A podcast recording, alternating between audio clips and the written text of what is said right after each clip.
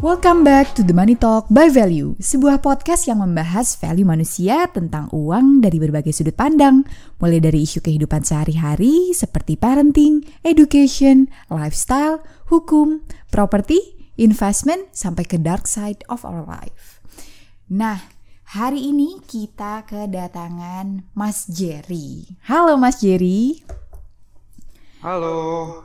Nah, teman-teman. hari ini kita coba lagi nih podcast berjarak ya Mas Jer. Soalnya Mas Jirinya lagi sakit nih Iya. teman-teman. Meluangkan waktunya buat ngobrol-ngobrol sama teman-teman semua. Hari ini kita bahas apa ya Mas ya? Hal yang nggak jauh-jauh dari profesi saya kayaknya ya. Oh gitu ya. Apa nih Mas? Yang penting banget nih buat diperhatikan semua orang kayaknya ya. Gak cuma generasi muda, eh gak cuma generasi yang sudah berumur, tapi generasi muda perlu juga kayaknya ya bahas ini. Eh, eh, malah sebenarnya perlu banget ya kalau generasi muda ini karena kalau kita bicara generasi muda kan kita nggak lagi menggantungkan pada eh, yang lain gitu ya kita harus mandiri banget ya kalau kita generasi milenial sekarang ini makanya semua harus disiapin sendiri Betul. Dan sedini mungkin ya Mas ya. Tapi kayak teman-teman bingung kita mau bahas apa? Jadi gini teman-teman, kita akan bahas mengenai retirement plan. Hmm, rencana-rencana pensiun. Kalau misalnya sekarang banyak banget nih mas yang ngomongin, aduh gimana ya umur saya udah segini, pensiun gimana ya. Tapi yang muda justru nanya nih, umur saya masih segini, masa iya harus mulai mikirin yang namanya pensiun dari sekarang? Kalau dari Mas Jerry, emang harus dimulai memikirkan tentang pensiun tuh dari umur berapa ya Mas ya? Sebenarnya kalau kita ngelihat di luar negeri ataupun kalau kita lihat di sini kan sebenarnya kalau orang terbiasa dana pensiun itu kan kalau bicara PNS ya kan udah disiapin. Itu kalau kita ngomong PNS aja kan sebenarnya dari awal dia kerja itu kan sudah disiapkan dana pensiunnya itu. Dari pemerintah sudah diperhitungkan semuanya. Sama juga sebenarnya kalau kita ngomong negara-negara maju eh, konsep dana pensiun itu udah udah jauh lebih established ya. Dan itu sudah disiapkan dari awal karirnya mereka. Karena kalau kita bicara dana pensiun itu kan dana yang digunakan pada saat kita udah nggak bekerja lagi gitu ya. Padahal eh, pada saat kita menjelang usia pensiun itu kan puncak karir kita, bisa dibilang puncak penghasilan kita. Begitu pensiun, der penghasilan hilang gitu. Nah itu artinya kan butuh aset yang besar banget untuk menggantikan menggantikan dana ini gitu. Makanya kita butuh dana yang besar, artinya kita mesti siapin dari jauh-jauh hari. Ya syukur-syukur sih kalau selama karir kita dapat penghasilannya luar biasa besar gitu ya. Artinya nggak perlu nyiapin dana pensiun pun dengan gaji sendiri ada apa duit lebih gitu. Itu bisa lebih banyak gitu ya untuk aset udah nggak nggak habis tujuh turunan lah gitu. Tapi kan kita bicara dalam konteks normalnya gitu ya dalam konteks lomar idealnya kita udah amanin dulu nih kita butuh punya aset berapa sih supaya kita pada saat pensiun nanti itu nggak lagi kita bisa mandiri gitu ya nggak bergantung sama anak kita ataupun siapa pun gitu kita nggak bergantung dan itu makanya kita perlu siapin dari jauh-jauh hari sih gitu dari awal ya Oke, itu teman-teman. Penting banget yang namanya mempersiapkan pensiun sejak dini. Kadang bahkan nggak boleh bergantung sama rencana dari sisi pemerintah dan perusahaan juga ya. Tapi dari diri sendiri juga harus udah punya plan nggak sih, Mas? Iya. Kalau kalau dari di Indonesia ini kan eh, kalau dari pemerintah kan kita disiapinnya kan BPJS ya. Eh, BPJS itu kan sekitar empat setengah persen, sekitar sekitar empat setengah persen dari penghasilan kita gitu dapatnya total ya. Terus kalau saya lupa kalau JHT berapa, kalau dari kantor itu biasanya kalau kita kerja di perusahaan finansial itu kita mendapatkan lagi tambahan DPLK itu sekitar 5 sampai 10 persen. Jadinya sih sekitar kalau kita udah di situ sih eh, kira-kira kita sudah mendapatkan tunjangan sekitar 15 persen ya persiapan dana pensiun. Itu sih sebenarnya secara minimal sudah ketutup sih kalau bicara eh, angka 15 persen ya. Tapi kan nggak semua orang bakal kerja di bank terus-terusan gitu. Padahal ada butuh loncat atau apa gitu. Dan bahkan biasanya umumnya yang saya tahu orang kerja di bank pun pada saat dia pindah kerja di bank lain itu DPLK-nya dicairin biasanya. gitu kan. BU kan biasanya. Banyak banget, Mas, yang kayak gitu. Mau beli rumah, mau beli mobil, mau kawin gitu. biasanya dana pensiun itu yang dikorbankan duluan biasanya gitu. Nah, makanya selain selain angka-angka ini kita harus nyiapin dari awal sih. Jadi pertama sih kalau rule of thumb-nya biasanya kita ngomongin 15% lah ya kalau dari awal kerja gitu. Kita nyisiin 15% pendapatan minimal. Tapi kita harus nyesuaiin juga sama angkanya itu gitu ya, bukan cuma 15%. Ya, berapa aset yang kita punya gitu perkiraan ininya. Nanti kalau hmm. kita kan bakal ada bahas di belakang ya, nanti kita bahasnya di belakang. Oh. cuma yang pasti kita jangan hanya 15% doang, tapi kita mesti lihat value yang kita butuh berapa sih pada saat pensiun nanti gitu. Oke, sebelum nih Mas kita ngobrol lebih jauh mengenai persiapan pensiun, apakah memang 15% itu adalah buffer terendah atau e, bagaimana sih yang ideal? Kita ngobrolin lagi nih dulu tentang Mas Jerry dulu nih. Aku lihat-lihat sekarang Mas Jerry suka sharing-sharing ilmu di sosial media nih mas. Sejak kapan nih? Dan kenapa sih sekarang banyak banget share-share mengenai pentingnya dana pensiun? Nama akunnya mas. Nama akunnya teman-teman belum tahu nih. Uh, saya mau mulai awal tahun 2016 uh, dengan blog setelah berdasi sama namanya dengan IG saya sekarang gitu ya.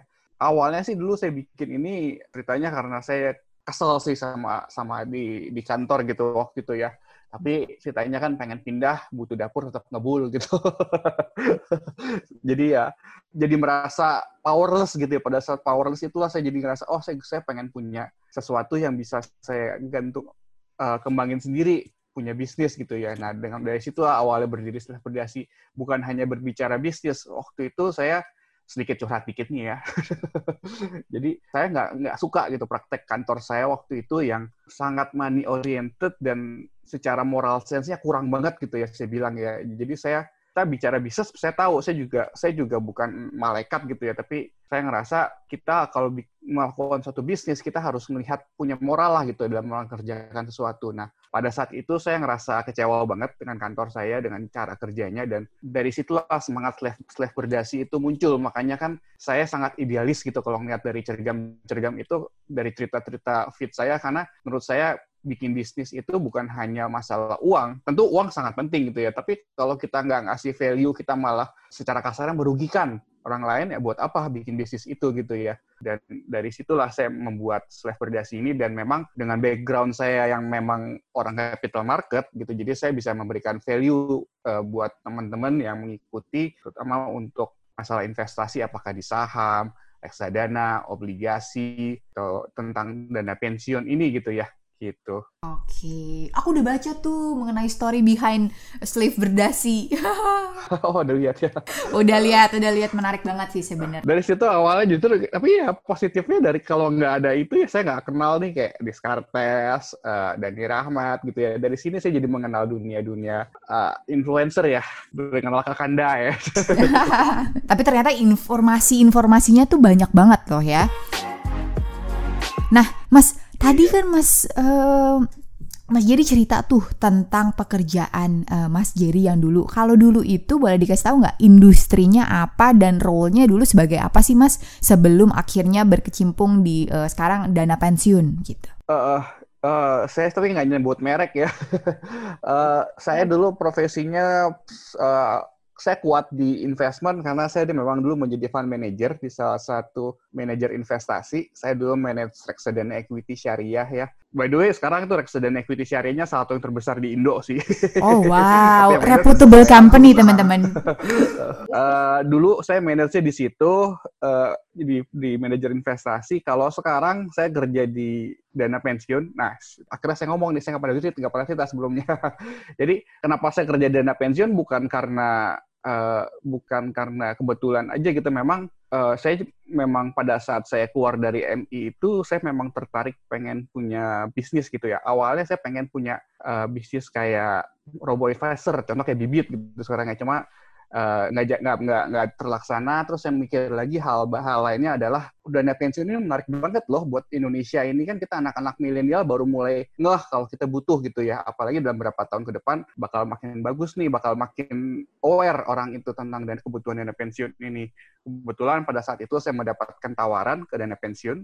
Hmm. dan dana pensiun ini uh, sebenarnya sih uh, secara quote and quote kalau bicara dana pensiun ya kalau orang-orang capital market gitu sebenarnya agak kurang tertarik sih kalau udah kerja di MI terus tawarin ke dana pensiun biasanya nggak tertarik gitu ya.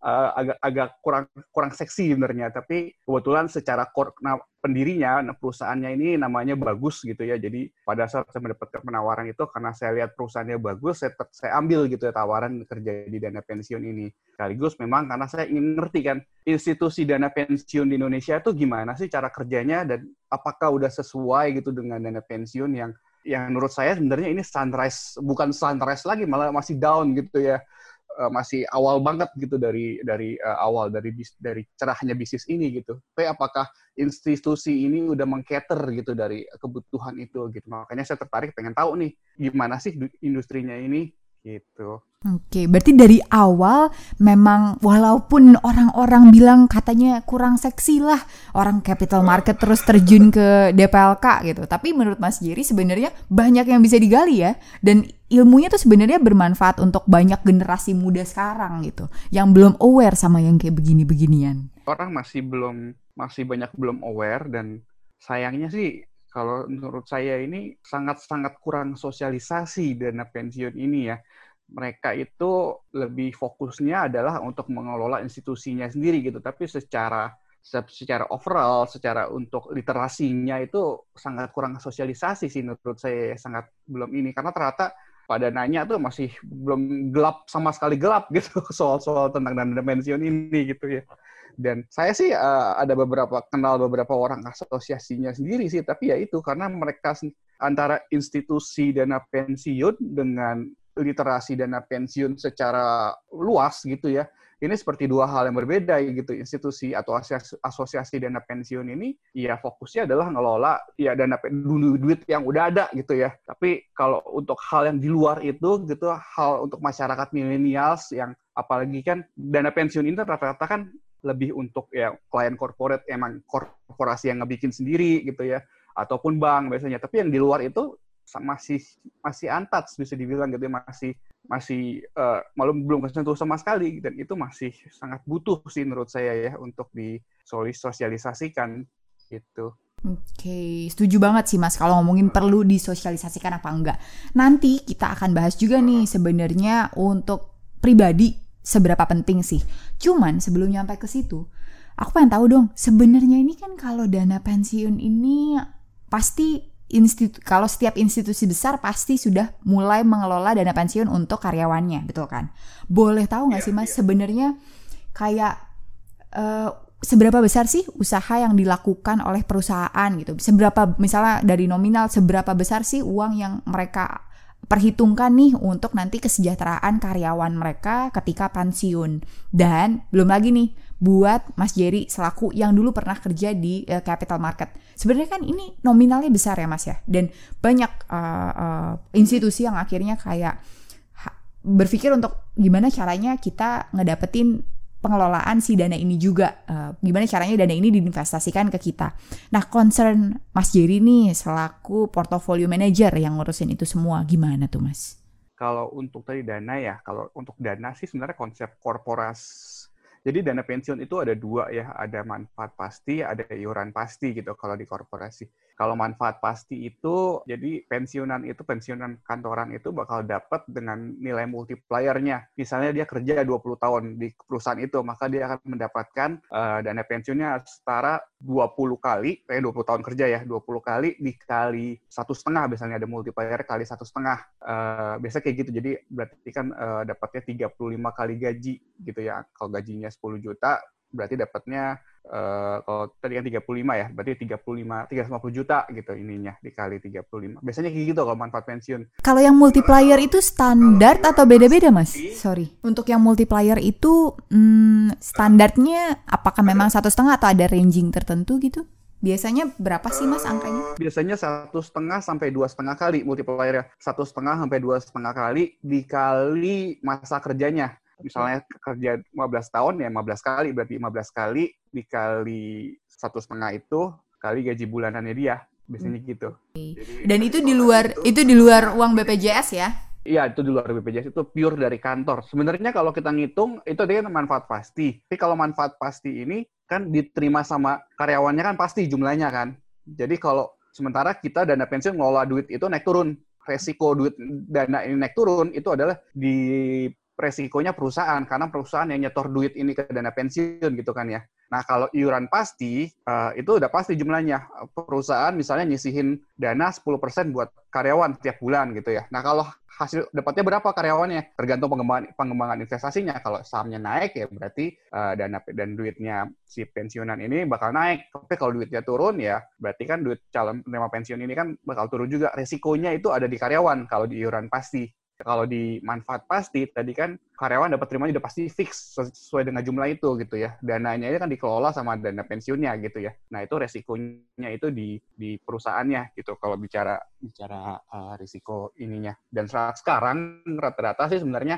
trennya itu ke iuran pasti. Jadi udah pasti mau pasti aja. Pokoknya perusahaan nyisin setiap bulan 10% atau 7% gitu ya.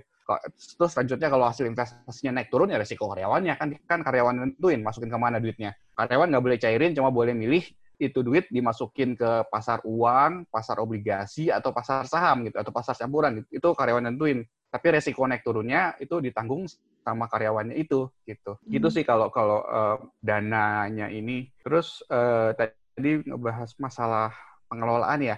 Betul. Uh, kalau perbedaannya pengelolaan di dana pensiun dengan dengan waktu saya kerja di manajer investasi ya, uh, jadi fund manager gitu, fund manager equity. Sebenarnya sih kalau masalah tingkat kesulitan pure bicara investasi, jelas jauh lebih sulit sebagai fund manager di manajer investasi, kita harus stock picking dan dari 600 kita kan milih saham itu ada 600 gitu ya dan nggak semuanya naik gitu ya. Itu butuh skill, butuh kemampuan analisa saham, kemampuan analisa sektoral, kita butuh kemampuan yang kompleks bisa bilang gitu ya. Dan kita ditandi kita ditandingin gitu kan sama sama manajer investasi lain gitu kan. Kalau kita pengen bagus ya kita harus di atas rata-rata kinerjanya gitu ya. Itu kalau kalau kita ngelola uh, reksadana saham gitu ininya. Kalau ngelola dana pensiun kayak contohnya ya kayak saya sekarang ya sebenarnya cuma dikasih target. Biasanya setiap tahun itu apakah target return tahunan itu 8% atau atau 9% gitu ya, 8% lah anggaplah kita gitu ya. Itu cuma terjadi dana kelolaan saya ini, saya kan ngelola dana sekitar berapa triliun gitu. Targetnya dana ini harus memberikan imbal hasil dalam satu tahun 8%. Kalau misalnya pada saat ini obligasi pemerintah itu masih memberikan yield atau bunga itu di atas 8%, kalau dana saya taruh di obligasi pemerintah semuanya udah merem, saya udah chip target gitu kan. Sebenarnya udah uh, as, as simple as that gitu kalau ininya. Cuma yang menjadi sulit itu kalau kalau di dana pensiun adalah non teknisnya karena rata-rata dana pensiun ini sebenarnya kan korporasi yang sebagai anak usaha dari perusahaan korporasi induknya gitu kan. Apakah dia perusahaan tambang apakah dia perbankan. Dia ini kan sebagai anak usahanya gitu yang ngelola dana pensiunnya. Artinya eh, kebanyakan karyawan-karyawannya ini bukan orang investasi gitu ya. Tapi melainkan karyawan dari perusahaannya tersebut ataupun ya dari berbagai disiplin gitu ya. Nah, ini yang jadi sering jadi masalah sebenarnya yang untuk melakukan uh, apa namanya strategi investasi ini kita harus mengkomunikasikan pada orang yang backgroundnya bukan orang investasi. Nah, itu yang jadi masalah sih sering kejadiannya gitu ya. Saya nggak saya nggak bisa saya nggak ngasih contoh satu persatuannya cuma masalahnya lebih di situ. Tapi kalau tingkat kesulitan dalam pengelolaan sih susahan jadi fund manager udah pasti. Tapi masalahnya ini lebih ke non teknis sih karena banyak berhadapan dengan orang yang bukan orang investasi gitu ya. Jadi keputusannya ini ya bagaimana kita meyakinkan ya kemampuan kita berkomunikasi gitu meyakinkan orang lebih ke situ sih ininya kesulitannya hmm, gitu. Oke oke oke. Sebelum nih Mas kita bahas seberapa sulitnya menyadarkan orang-orang nih tentang pengelolaan dana pensiun. Balik lagi ke ke mana sih dana itu harus diinvestasikan gitu kan. Tadi kan Mas sempat bilang ada standar yieldnya. Nah pertama mungkin aku tanya instrumennya untuk Mas sendiri uh, yang mengelola dana pensiun sebenarnya uang itu banyak dialokasikan ke mana sih? Apakah yang tadi reksadana, reksadananya apa? Atau uh, eh, DPLK? Terus apa memang tadi kan Mas bilang ada interest rate 8%, apa memang standarnya 8% atau gimana? It, apakah itu rata-rata atau itu um, pessimistic uh, standar gitu? Kalau target imbal hasil untuk ini untuk dana pensiun manfaat pasti ya yang saya ngomong tadi yang dananya dikelola perusahaan jadi resiko dana naik turun itu adalah resiko di perusahaan gitu ya Nah, ini yang saya kerja sekarang gitu. Makanya kita punya target nih tiap tahun minimal returnnya sekian gitu ya. Rata-rata sih kalau di industri untuk uh, ini uh, dana pensiun manfaat pasti ini target imbal hasil tahunannya itu antara 8 uh, antara 7 sampai 9 persen lah range-nya gitu. Bahkan ada beberapa yang 10 bahkan ya. Jadi targetnya antara 7 sampai 9 persen imbal hasil uh, setiap tahun gitu ya. Nah, tapi uh, kelihatannya kalau nggak dengar angka 7% mah gampang banget gitu uh, tapi ya masalahnya kita kita nggak bisa kita harus memberikan suatu kepastian gitu dalam menentuan aset alokasi aset alokasi aset alokasinya ini. Kalau penempatannya ke mana itu biasanya sih nggak jauh-jauh sih tetap di pasar modal gitu ya. Masuknya ke ke obligasi pemerintah, obligasi korporasi, saham, reksadana saham biasanya atau atau biasanya KPD. Jadi kerja sama sama manajer investasi dibentuk KPD gitu dikelola secara langsung gitu sama manajer investasi ini gitu ininya. Biasa sih kalau secara aset alokasinya kalau kayak gini biasanya sih banyak kan sekitar 50% itu di obligasi sebenarnya. Kenapa dana pensiun manfaat pasti ini banyakkan di obligasi 50% lebih gitu ya. Biasanya 50% terus eh, baru sisanya ada saham dan pasar uang biasanya deposito gitu. Kenapa gede di obligasi? Karena ngelola dana ini kita bukan mengejar return setinggi-tingginya beda kalau kita investor retail gitu ya. Contoh saya pribadi, kalau saya pribadi duitnya di mana? 100% di saham. kalau saya kan begitu gitu ya. Uh, kalau saya lagi yakin posisi saya berapa di saham? Eh, kalau saya lagi nggak yakin posisi saya di saham berapa? 100%. Kalau kalau lagi yakin posisi saya, di saham berapa? Bisa 150%. kalau saya pribadi begitu. Tapi kalau kita bicara dana pensiun, uh, kita kita harus lebih mitigasi resikonya harus jauh lebih tinggi gitu ya. Makanya kenapa banyakkan di obligasi karena obligasi itu kan memberikan bunga kan ya, memberikan bunga. Nah, itu kan mengunci dari resiko-resikonya ini. Okay. Makanya alokasinya paling gede. Nah, contoh selain selain kita bicara dana pensiun pun uh, sebenarnya saya juga sempat setahun kerja di insurance di insurance juga sama jadi kokinya juga sama hmm. gitu ya rata-rata kalau kalau kalian bikin asuransi gitu ya, ya itu dananya itu di matchinginnya pakai obligasi biasanya gitu bukan masuk ke saham mati lah kalau masukin ke saham. Ntar yang ada kayak kemarin yang pada gagal bayar itu. Boleh tapi coba ya yield apalagi sekarang kan ya mungkin masih udah mulai turun yield obligasi cuma masih cukup oke okay, gitu. Cuma secara teoritisnya memang harusnya di matchinginnya itu ke obligasi gitu ya ininya. Makanya nggak bisa return tinggi-tinggi banget ya masuk akal aja. Kalau di obligasi itu kan paling kalau obligasi pemerintah sekarang bunganya 6%. Kalau kita bilang obligasi korporasi paling antara 7 sampai 8% range-nya. Sekarang ya lagi turun kan soalnya. Gitu. Makanya harus disesuaikan ininya. Nah, kalau di Amerika gitu beda lagi. Negara maju. Kalau di negara maju itu obligasi yield-nya udah 0 0,5, 0,1 persen, satu persennya udah bagus banget gitu. Makanya mereka udah nggak bisa lagi masuk ke obligasi gitu. Karena udah nggak worth it masuk ke obligasi. Orang dikasih bunga cuma satu persen atau nggak nyampe gitu setahun. Ya mau nggak mau mereka harus gede alokasi di saham gitu ya. Tapi kalau kita negara berkembang uh, karena kita punya rate apa namanya tingkat resiko kita lebih tinggi, kita punya tingkat inflasi lebih tinggi, tingkat growth kita lebih tinggi, makanya kita punya obligasi uh, yield-nya juga masih lebih tinggi, bunganya gitu ya, tingkat bunganya masih lebih tinggi. Ah, maaf ya muter-muter. Enggak kok, ini clear banget nih. Tuh, dengerin ya teman-teman, jangan langsung duh, ya itu kan untungnya kecil. Ini bukan soal untung besar atau kecil ya. Memang point of view-nya beda gitu kan Mas ya. Yang dibutuhkan uh, tuh lebih kayak kepastian, kepastian nih iya. untuk ya untuk turnover per tahunnya itu apa yield per tahunnya ya mas ya? Iya nah. makanya asuransi kan banyak kan ke sana gitu betul ininya. betul banget. Nah aku mau tanya nih tadi mas Jerry ceritain tentang mengelola dana orang tentang pentingnya buat orang lain. Kalau mas Jerry sendiri nih untuk pengelolaan pensiun gimana sih mas? Apakah memang misalnya program dari uh, apakah ikutin aja nih program dari perusahaan? Atau memang sendiri juga punya program nih mas? Gimana? Kalau saya sih pribadi dari kantor juga udah ada gitu ya dan oke okay banget saya dapat dari kantor itu ya uh, berapa belas persen gede sih ininya gitu. Terus kalau dari sepi saya juga eh, nggak uh, menggantungkan sama itu aja gitu ya. Uh, saya sih utamanya ya dari tadi saya bilang tadi aset saya utamanya itu di saham apalagi melihat momentum uh, kemarin IHSG sampai di bawah 4000 gitu. Wah, itu hijau banget mata saya waktu di di bawah 4000 itu. Karena uh, ini kita bakal sedikit nyambung ke yang rencana mau bahas nanti selanjutnya gitu ya. Kita apa namanya? Kita ini kan lagi di kita anak-anak milenial ini kan lagi di fase world accumulation ya secara jujur ya. Kita kan lagi gencar-gencarnya gitu numbuhin ini aset gitu ya ya pada saat dikasih IHSG super diskon begini ya saya belanja besar-besaran di saham kemarin itu pada saat turun. Jadi ya saya banyak 100% saya di saham terus kemarin itu malah benar-benar agresif sekali posisi saya. Dan kalau berapa sih ke dana pensiunnya itu saya nggak menggunakan saya saya nggak menggunakan bilang saya menyisikan 15% setiap tahun gitu ya. Kalau saya itu mungkin teman-teman yang udah lihat kan di cergam saya saya ada ngomong masalah sekitar 17 kali gaji atau atau 6% withdrawal gitu ya. Nah, itu kalau saya itu artinya nilainya equalnya itu saya kalau asumsi gaji 20 juta nilai equalnya antara 5 sampai 6 miliar saya pribadi saya menargetkan saya ingin mempunyai jumlah nominal itu sekitar belasan miliar lah di situ baru saya merasa uh, saya udah punya dana yang cukup nih buat uh, dana pensiun saya pribadi sih nggak ada rencana pensiun gitu. Saya rencana sih pengen kerja pengen mati gitu.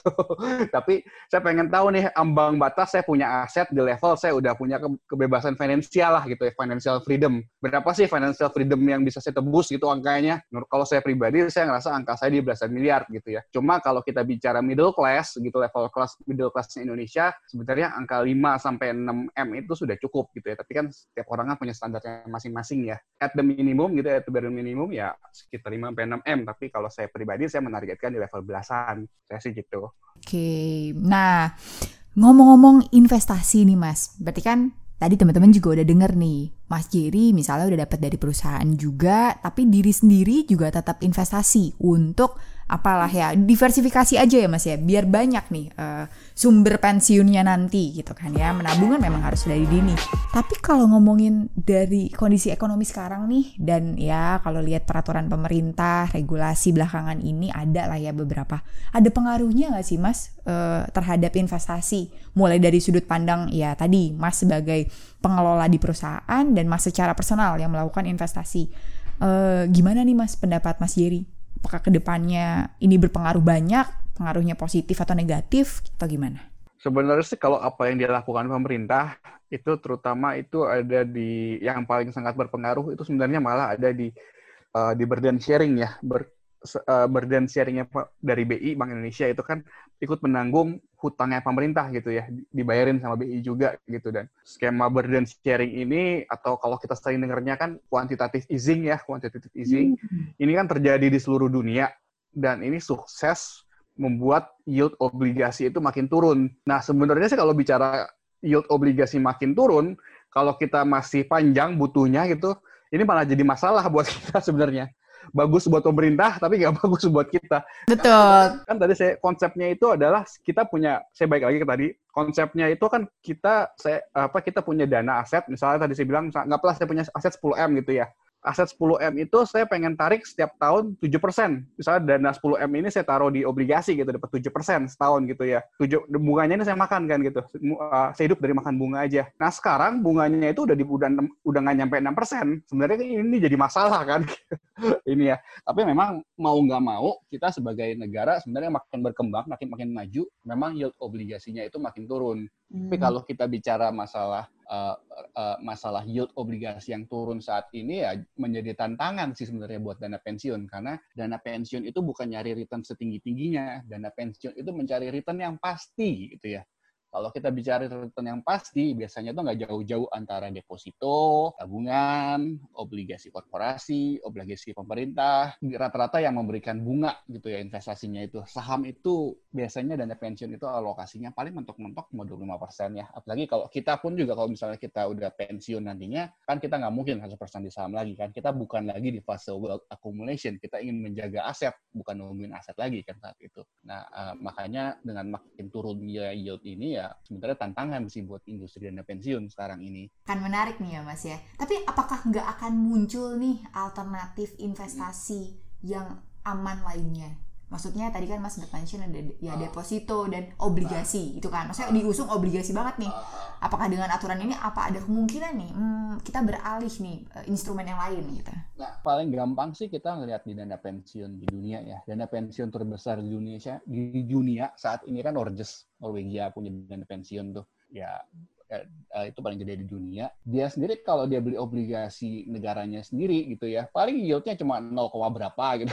Udah nggak worth it gitu ya. Nah, apa sih yang dilakuin Norges itu ya caranya dia lebih banyak alokasi itu di saham. Sekitar 50% lebih alokasi dari dana pensiun dan Norwegian itu di saham dan dia itu udah sahamnya juga bukan saham di negara sendiri, udah nggak kuat karena negara apa namanya size gede banget soalnya dari pensiunnya Nor Norges ini ya. Apalagi kan kalau bicara saham negara Eropa itu kan udah nggak ada growth. Kita bicara saham artinya kita mengekspektasikan pertumbuhan yang bagus. Sementara negara Eropa nggak punya pertumbuhan gitu ya. Jadi dana pensiun ini banyak investasinya ke saham-saham di luar negeri ya, ke negara berkembang, ke Amerika, ke ke perusahaan-perusahaan yang tech, high teknologi gitu ya ke Nasdaq gitu yang bisa ngasih yield itu bagus gitu. Pada kalau sudah sampai selevel itu mau nggak mau sih uh, biasanya sih kalau bicara dana pensiun secara institusi akan keluar gitu dananya ya ke luar negeri gitu karena butuh mencari pertimbangan. Tapi kalau kita Indonesia sih masih jauh sebenarnya untuk menjadi seperti itu gitu ya. Kalau kita uh, alternatifnya sih saat ini sih masih bisa sih disesuaikan. Misalnya kan rata-rata saya bilang tadi aset alokasi sahamnya rata-rata kan sekitar sebenarnya antara 15% sampai 25% gitu ya. Mungkin aset alokasi sahamnya dinaikin 5 sampai 10% gitu ya. Karena kan kalau kita bicara secara jangka panjang, saham itu kan memberikan return lebih tinggi dibandingkan yang lain gitu ya. Rata-rata sebenarnya belasan persen kalau bicara saham idealnya gitu. Nah, dari situ kan sebenarnya udah nutup gitu ya. Nah, itu kita masih di level itulah gitu. Kalau kalau tadi Norges uh, uh, dana pensiun terbesar di dunia udah ke luar negeri gitu ya. Sementara baik lagi kalau Indonesia pilihannya sih selain selain dari saham ini bisa ke aset-aset sektoril gitu. Ada oleh alokasi walaupun kecil ke sektoril atau ke MTN, medium term note, atau mereka banyak masuk ke aset properti, hotel gitu ya. Tapi belakangan ini dari Pak Erick Thohir nggak suka tuh apa namanya, kok dana pensiun punya banyak hotel gitu. ini bisnisnya dana pensiun atau hotel gitu ya.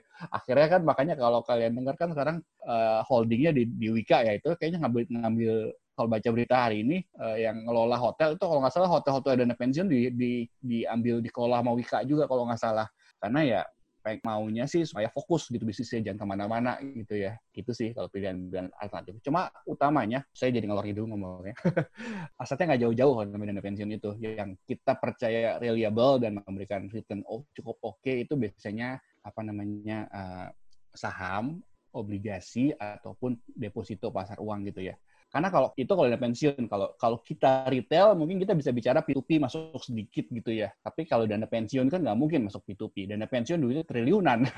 P2P-nya chaos kalau dikasih duit triliunan. Yang ada ntar malah jadi apa meledak gitu P2P-nya itu gitu. Itu sih uh, kalau untuk pilihan-pilihan investasinya dan perbedaannya ya antara retail, dana pensiun Indonesia ataupun dana pensiun di luar negeri.